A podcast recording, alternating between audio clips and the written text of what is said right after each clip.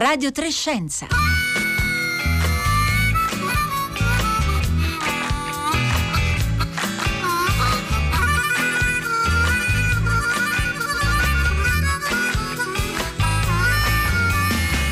Buongiorno da Marco Motta, bentornati all'ascolto di Radio Trescenza in questo giovedì 26 novembre. Prima di addentrarci nel tema della nostra puntata di oggi vorremmo richiamare la vostra attenzione su una vicenda che forse ricordate perché l'abbiamo seguita anche qui a Radio Trescenza negli scorsi anni. È quella di Ahmadreza Jalali, ricercatore iraniano-svedese, esperto di medicina dei disastri che ha lavorato per diversi anni anche in Italia, a Novara. È stato condannato a morte nel 2017 per un'accusa di spionaggio in Iran dopo un processo ritenuto clamorosamente iniquo da organismi delle Nazioni Unite, associazioni come Amnesty International. Un anno fa ci fu anche una lettera firmata da 134 premi Nobel che ne aveva chiesto la liberazione. E lo citiamo perché ieri è arrivata la notizia che l'esecuzione sarebbe imminente e allora sul nostro sito, sui nostri social trovate il link per riascoltare una delle puntate che abbiamo dedicato alla storia di Amadreza Jalali e vi invitiamo però anche a seguire l'account di Amnesty in Italia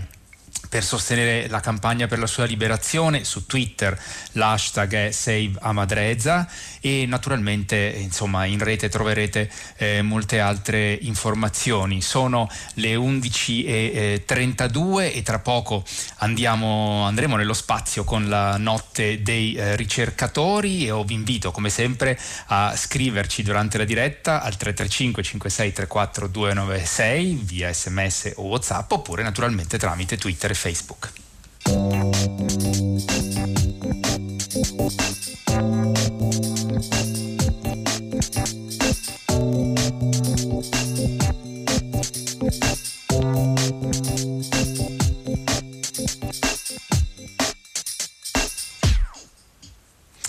Sì, perché anche oggi al centro della nostra puntata c'è la notte europea dei ricercatori che si svolgerà domani in moltissime eh, città di eh, tutta Europa, naturalmente sulle eh, piattaforme digitali. Ieri abbiamo anticipato un paio di incontri organizzati a Pisa e Frascati, oggi invece andiamo a Lecce, ma passando per Milano, da dove ci parla Camilla Colombo. Buongiorno. Buongiorno. E grazie molte per essere con noi. Camilla Colombo è docente di meccanica orbitale al Politecnico eh, di Milano. Naturalmente anche a Milano fervono i preparativi per la notte dei ricercatori perché anche lì ci saranno molti eventi. Però Camilla Colombo l'abbiamo invitata oggi a Radio Trescenza perché sarà la protagonista eh, di uno dei molti incontri organizzati a Lecce dall'Università del Salento nell'ambito tra l'altro di un palinsesto eh, davvero molto ricco di eventi in tutta la Puglia. Avremo modo di citarne eh, anche un paio eh, più avanti. E Camilla Colombo partecipa all'evento dal titolo Per un'ecologia eh, dello spazio e ci ha colpito insomma questa espressione ecologia eh, dello spazio. Oggi parleremo sostanzialmente di satelliti, dei molti servizi che ormai ci forniscono, ma anche dei problemi che pongono dal punto di vista della sostenibilità e anche delle però le soluzioni scopriremo ingegnose messe appunto eh, da gruppi di ricerca come quelli da, eh, coordinati da Camilla Colombo. Vi anticipo che una di queste è far fare il surf praticamente ai satelliti a fine vita. Tra poco capiremo meglio di che si tratta. Camilla Colombo, ricordiamo innanzitutto ormai quanto sono indispensabili eh, i satelliti per una miriade di attività che svolgiamo quotidianamente eh, sulla Terra e di che numeri stiamo parlando? A quanti satelliti siamo arri- arrivati in orbita attorno alla Terra? Sì, basti pensare che la nostra vita quotidiana ora è veramente dipendente dall'utilizzo di, senso, di servizi che arrivano dai satelliti come la geolocalizzazione, le previsioni del tempo, eh, il monitoraggio remoto delle condizioni sulla Terra, le telecomunicazioni e tutto questo eh, è reso possibile eh, appunto grazie ai satelliti che sono in orbita sopra le nostre teste. Eh, stiamo parlando all'incirca di eh, 5.000 satelliti in orbita intorno alla Terra, satelliti eh, tutti interi, eh, di cui eh, circa 2000 sono il numero dei satelliti che sono ancora funzionanti e che quindi ci stanno fornendo questi servizi. Ecco, lei ha detto giustamente satelliti tutti interi, perché poi il problema, uno dei problemi eh, che dovete affrontare voi eh, come, come, lei, con il suo gruppo, insomma, eh, che vi occupate di meccanica orbitale, quindi scopriremo appunto di gestione diciamo, delle, delle orbite, delle traiettorie eh, di questi eh, satelliti, il problema crescente è quello dei eh, detriti, perché intanto ricordiamo che dal 57 ad oggi Camilla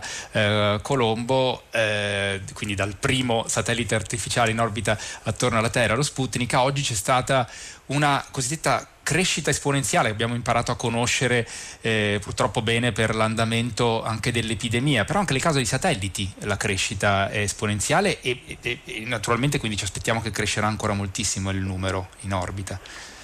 Sì, perché la crescita appunto dei satelliti e comunque del numero degli oggetti artificiali nello spazio appunto ha un andamento esponenziale, eh, questo è dovuto allo sviluppo della nostra società, allo sviluppo delle nuove tecnologie, della capacità di lanciare eh, molti più satelliti ad un più basso costo, delle eh, novità nel, nella costruzione di satelliti sempre più piccoli, sempre più efficienti, missioni distribuite però eh, ovviamente eh, ha, ha, creato anche un sovraffollamento eh, dell'ambiente spaziale, quindi eh, piano piano stiamo creando il nostro, ehm, il nostro anello artificiale di satelliti eh, intorno alla Terra. E l'andamento, la crescita del numero degli oggetti nello spazio è molto simile all'andamento di tanti altri problemi ambientali come eh, l'aumento della CO2 o la plastica negli oceani oppure appunto l'evoluzione delle epidemie ha un andamento esponenziale nel tempo.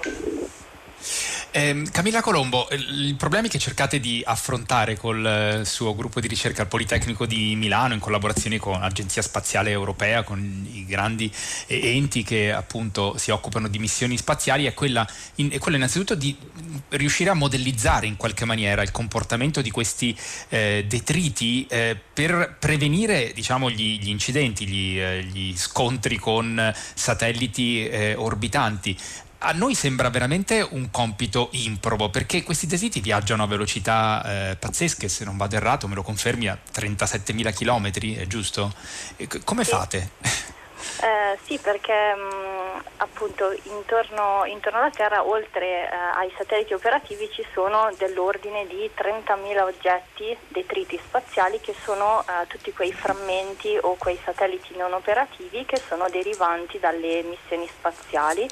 eh, dalle collisioni e dalle esplosioni in orbita oppure eh, i lanciatori che vengono utilizzati per immettere questi satelliti nello spazio.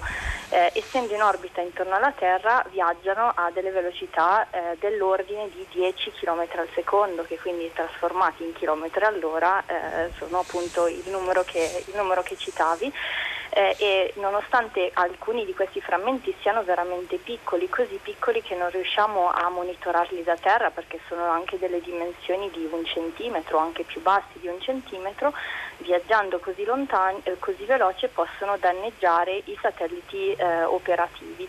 E quindi ehm, all'interno del, di questo progetto finanziato dalla, eh, dal Consiglio europeo delle, delle, ricerche, il progetto Compass, ci occupiamo innanzitutto di modellare eh, l'evoluzione nel tempo di, delle orbite dei detriti spaziali perché stiamo parlando di eh, milioni di oggetti, quindi ci vogliono tecniche ehm, numeriche avanzate per poterli modellare e eh, di calcolare, eh, di prevedere l'orbita futura di questi frammenti, eh, tra le altre cose per esempio per calcolare manovre di evasione delle collisioni nello spazio perché come eh, in, una, in un incrocio ci può essere un incidente anche nello spazio ci possono essere delle collisioni e quindi calcoliamo le manovre che i satelliti operativi devono effettuare per poter evitare queste collisioni nello spazio.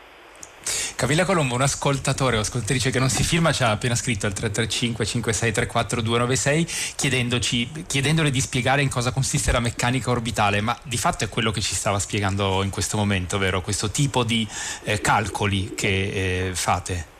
Sì, la meccanica orbitale è la, la scienza, diciamo una scienza matematica che eh, studia eh, un,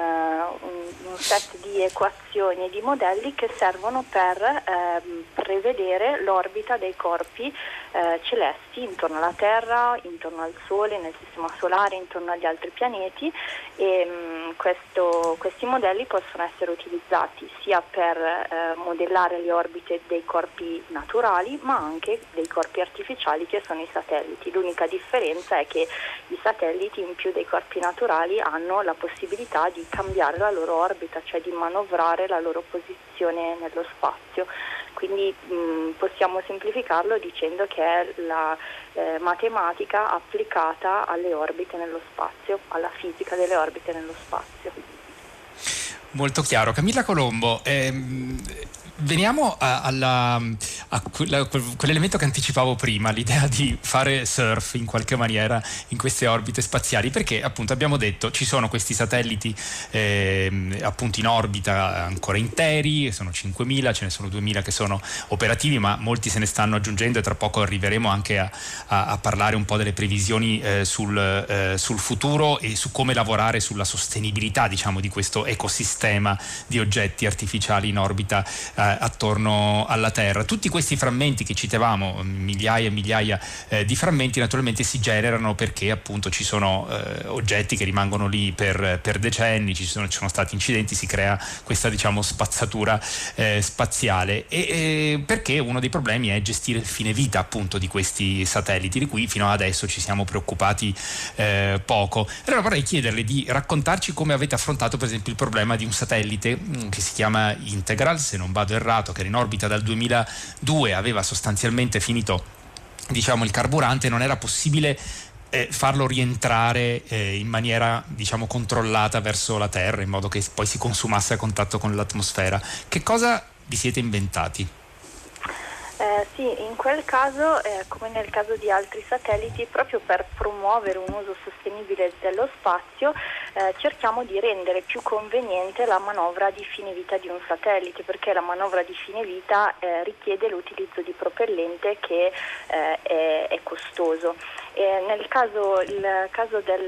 del, satellite della missione Integral è proprio eh, l'esempio azzeccato perché è una missione dell'Agenzia Spaziale Europea, un satellite scientifico che ha operato per tantissimi anni eh, dando moltissimi dati alla comunità scientifica e eh,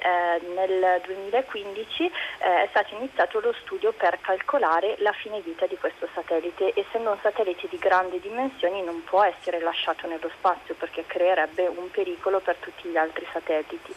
Quindi la manovra che abbiamo calcolato eh, in, in, un progetto con l'Agenzia Spaziale Europea è stata una manovra che permetterà a questo satellite di rientrare in orbita eh, intorno al 2028. Il problema è che questo satellite ormai in orbita da tantissimi anni non aveva abbastanza propellente per rientrare direttamente eh, sulla superficie terrestre perché la quantità di propellente a bordo era limitata. Quindi quello che abbiamo studiato è la possibilità di dare delle manovre più piccole che permettono al satellite non di avvicinarsi alla Terra, ma di allontanarsi dalla Terra in modo tale da sentire in maniera maggiore l'influenza della Luna. La Luna, come tutti gli altri corpi naturali, eh, perturba l'orbita del satellite e quindi proprio grazie all'influenza della Luna eh, l'orbita di questo satellite ora sta leggermente cambiando nel tempo e quindi si lascerà trasportare da questa corrente naturale che è proprio dovuta mh, principalmente alla gravità della Luna e eh, grazie a questa corrente rientrerà a Terra in un lungo periodo, quindi rientrerà nel 2028, però questo permetterà di non lasciare un satellite eh, dell'ordine di tonnellate nello spazio quindi riportare la nostra spazzatura a terra così come facciamo quando andiamo eh, nei rifugi in montagna. Mi sembra una tecnica eh, davvero ingegnosa, oltre che affascinante, questa idea del, del, surf sulle perturbazioni, diciamo, eh, per effetto della gravitazione eh, lunare. Eh, Camilla Colombo, c'è un messaggio che ci arriva da Vinicio da Padova a proposito del, del recupero invece di questi frammenti, de, di tutti i detriti spaziali. Chiede: ma è possibile pensare a un veicolo spe- spaziale che recuperi tutti questi pezzi, questi frammenti di satelliti? Si è pensati anche a questa soluzione? Sì, sì, ci sono degli studi in atto in Europa e anche nel mondo per studiare delle missioni che si chiamano di active debris removal, cioè di rimozione attiva dei detriti eh, quindi per andare in orbita e rimuovere eh, i detriti, in realtà si pensa più che altro di rimuovere eh, i detriti più grandi perché sono quelli che eh, se dovessero esplodere eh, creerebbero un grandissimo numero di frammenti, però ci sono anche concetti di missioni che vanno a catturare eh, anche i frammenti più piccoli, oppure si parla anche di in-orbit servicing, cioè di disegnare delle missioni spaziali che vanno in orbita e per esempio riforniscono di propellente i satelliti a fine vita per prolungare la loro vita operativa e quindi eh, riutilizzare quello che, quello che, abbiamo in orbita. Quindi tutti questi studi sono eh, studi correnti che eh, nei prossimi anni avranno già delle dimostrazioni tecnologiche eh, in orbita. Quello che voi state cercando di fare di fatto è lavorare proprio sulla prevenzione diciamo, della creazione di questo problema, no? Camilla Colombo, cioè eh, prevenire appunto la produzione di, ehm, di, di, detriti spaziali, di questo sovraffollamento di spazzatura spaziale, ragionando in termini come stiamo imparando, anche se faticosamente e sicuramente in ritardo, a ragionare sul ciclo di vita diciamo, degli, eh, degli, oggetti, in questo caso degli oggetti eh, spaziali eh, da, da terra. Voi lavorate anche proprio su un indice di sostenibilità dell'ambiente eh, spaziale. Che significa?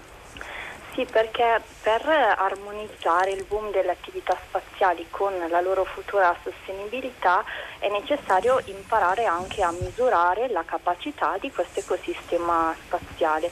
Eh, quindi eh, lavoriamo in collaborazione con altre istituzioni e agenzie spaziali al definire un indice eh, che sia un indicatore eh, della eh, capacità dello spazio, che sia un indicatore di quanto una nuova missione spaziale influisce su questo ambiente, che è un ambiente eh, grande ma non è illimitato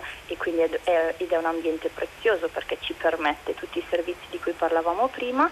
ma anche eh, un indice che eh, permette proprio di misurare la capacità finita di questo ecosistema e, e l'idea è che questi indici nel futuro verranno utilizzati all'interno del, dell'Inter-Agency Debris Coordination Committee, che è il comitato internazionale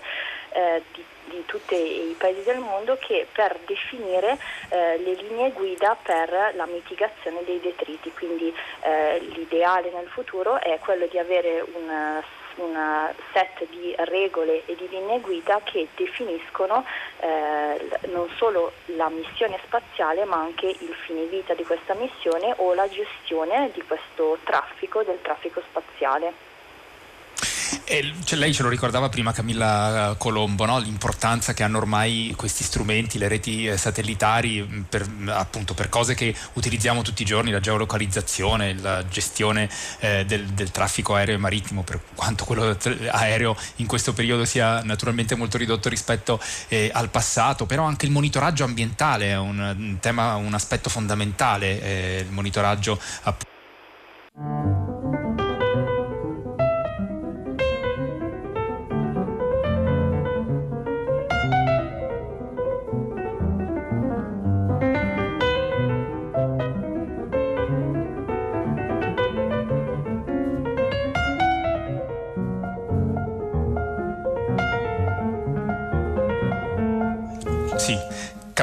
Camilla Colombo mi sente? Ci sono. Camilla Colombo? Mi sente? Sì, sì. Eh, eh, eccoci. Eh, le, stavo, le, stavo, chiedendo eh, in chiusura come ultima domanda eh, un aspetto legato alla, alla questione delle, delle, polemiche che ci sono state negli ultimi anni, per esempio relative alle, alle missioni che hanno portato in orbita eh, una prima parte della costellazione Starlink di Elon Musk, quindi una proliferazione diciamo, di costellazioni satellitari che, che, hanno suscitato per esempio polemiche da parte di eh, astronomi, astrofili per la questione dell'inquinamento diciamo, del, eh, del, dei cieli. Eh, secondo lei eh, ci stiamo muovendo eccessivamente veloci nel, nel, nel numero, nella quantità di satelliti che vengono mandati in orbita? Siamo già oltre quell'indice di sostenibilità di cui lei ci parlava poco fa? Allora, in realtà non, mm, fortunatamente non siamo ancora giunti a quello che viene chiamato la Kessler syndrome, che è la sindrome tale per cui una frammentazione nello spazio genera cascata delle altre frammentazioni.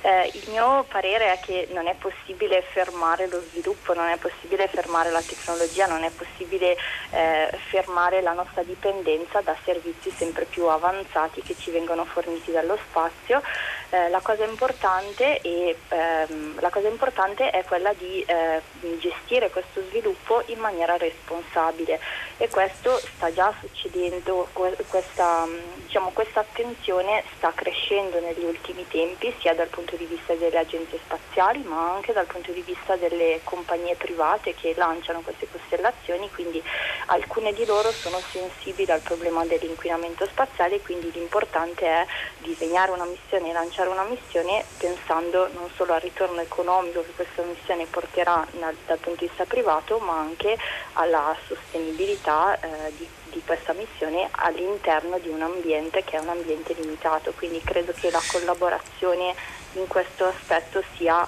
eh, fondamentale per poter ehm, armonizzare lo sviluppo con la sostenibilità. Quindi diciamo la progettazione con la sostenibilità sempre in mente anche dal punto di vista appunto degli eh, strumenti satellitari. Noi ringraziamo molto Camilla Colombo, lo ricordo Cordo, docente di meccanica orbitale al Politecnico di Milano, sarà la protagonista dell'incontro per un'ecologia dello spazio domani pomeriggio nell'ambito della notte dei ricercatori leccesi insieme a Margherita Di Santo e alla matematica Anna Maria Cherubini che assieme a Giuseppe Marruccio è organizzatrice eh, degli eventi della notte europea dei ricercatori a Lecce. Sul nostro sito trovate il link per seguire la diretta Facebook di, anche di questi eventi della notte eh, dei ricercatori. Vi accenno soltanto al fatto che ci sarà anche un incontro sul eh, tema Covid con Ilaria Dorigatti per Luigi Lopalco, ma che ci sarà anche domani alle 21 in diretta dal Teatro Apollo di Lecce eh, uno spettacolo teatrale, un testo molto celebre di, a tema scientifico, Copenaghen di Michael Frayn nella produzione dell'Università di Salento con Ura Teatro, la regia di Fabrizio Saccomanno, con Fabrizio Pugliese nel ruolo di Nils Bohr e Simone Franco in quello di Werner Heisenberg. Allora, viva la notte dei ricercatori, ci sono un sacco di eventi da seguire, andate sul nostro sito per scoprirli e voi continuate a scriverci al 335 335 5634 296.